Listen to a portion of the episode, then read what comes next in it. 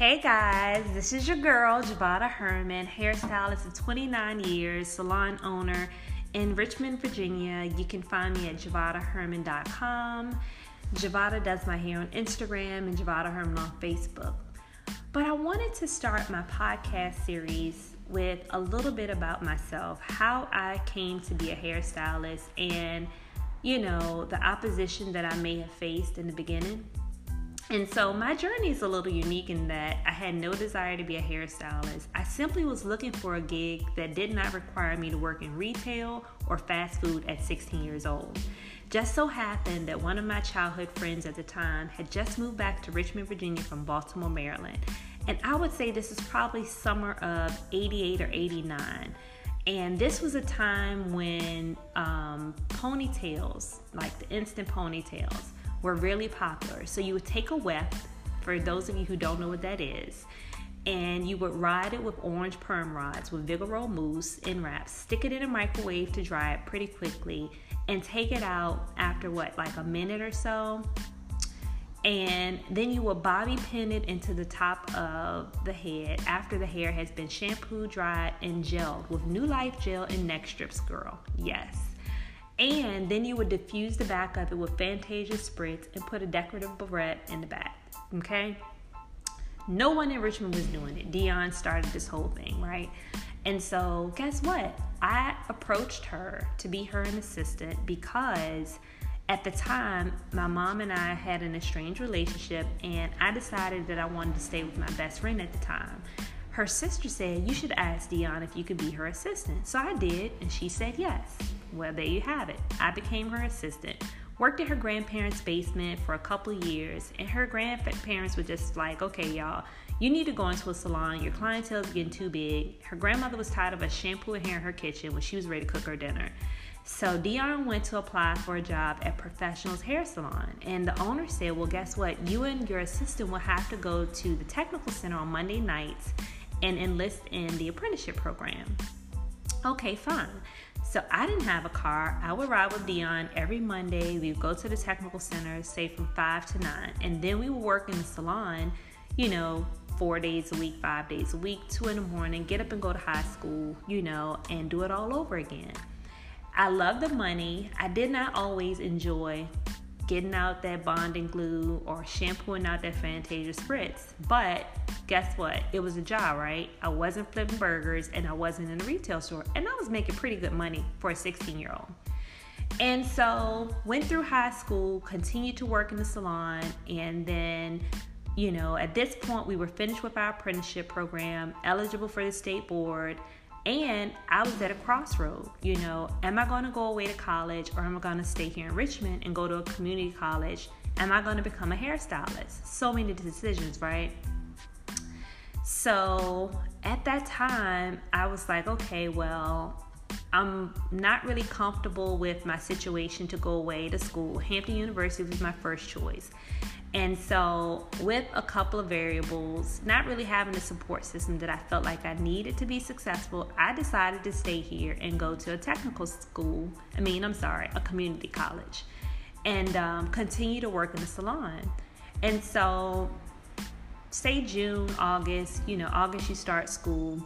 Well, the owner approached me and was like, you know, Javada, what you doing? And I said, well, I'm gonna go to school for business and I'll work in the salon. And she said, well, you cannot assist for another two years.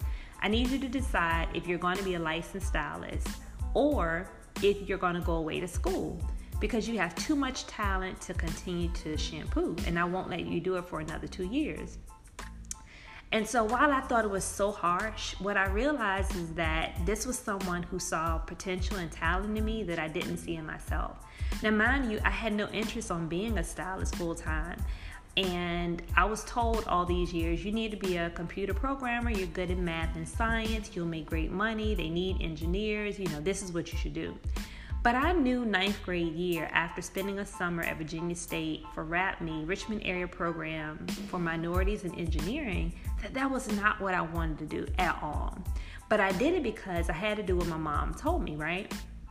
So, um, at that point, I decided that, you know what?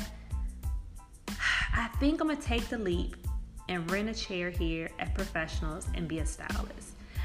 Before all of that, we had been going to pass out flyers every Monday at VCU. So I was being trained on how to build a clientele. This was before Facebook and Instagram and social media. You beat that pavement, you went to hair shows. Word of mouth and flyers was how you built your clientele back in the early 90s, okay? And so while I didn't realize it, Dion and Glennis had been preparing me for success in the industry early on. Work ethic, working late, cleaning, washing tiles, washing mirrors, throwing away magazines, sweeping hair, you name it, I did it. And so when I transitioned to rent a booth, it wasn't as difficult because I had already been in this program as an apprentice and as an assistant. I had assisted probably about six years before I became a licensed stylist in a salon that was probably the best salon in Richmond at that time, right? It was huge. She had about 50 stylists, nail technicians, a restaurant in the middle. She was killing it way before her time. And so when I decided to step out from being an assistant to renting a booth, booth rent was about $100. I needed four people to pay my booth rent, but I also had financial responsibilities at this point. I had moved in with my aunt, I had purchased my first vehicle, a Volkswagen Passat, had to pay car insurance, you know, so I knew that I needed to make some money in addition to that booth rent.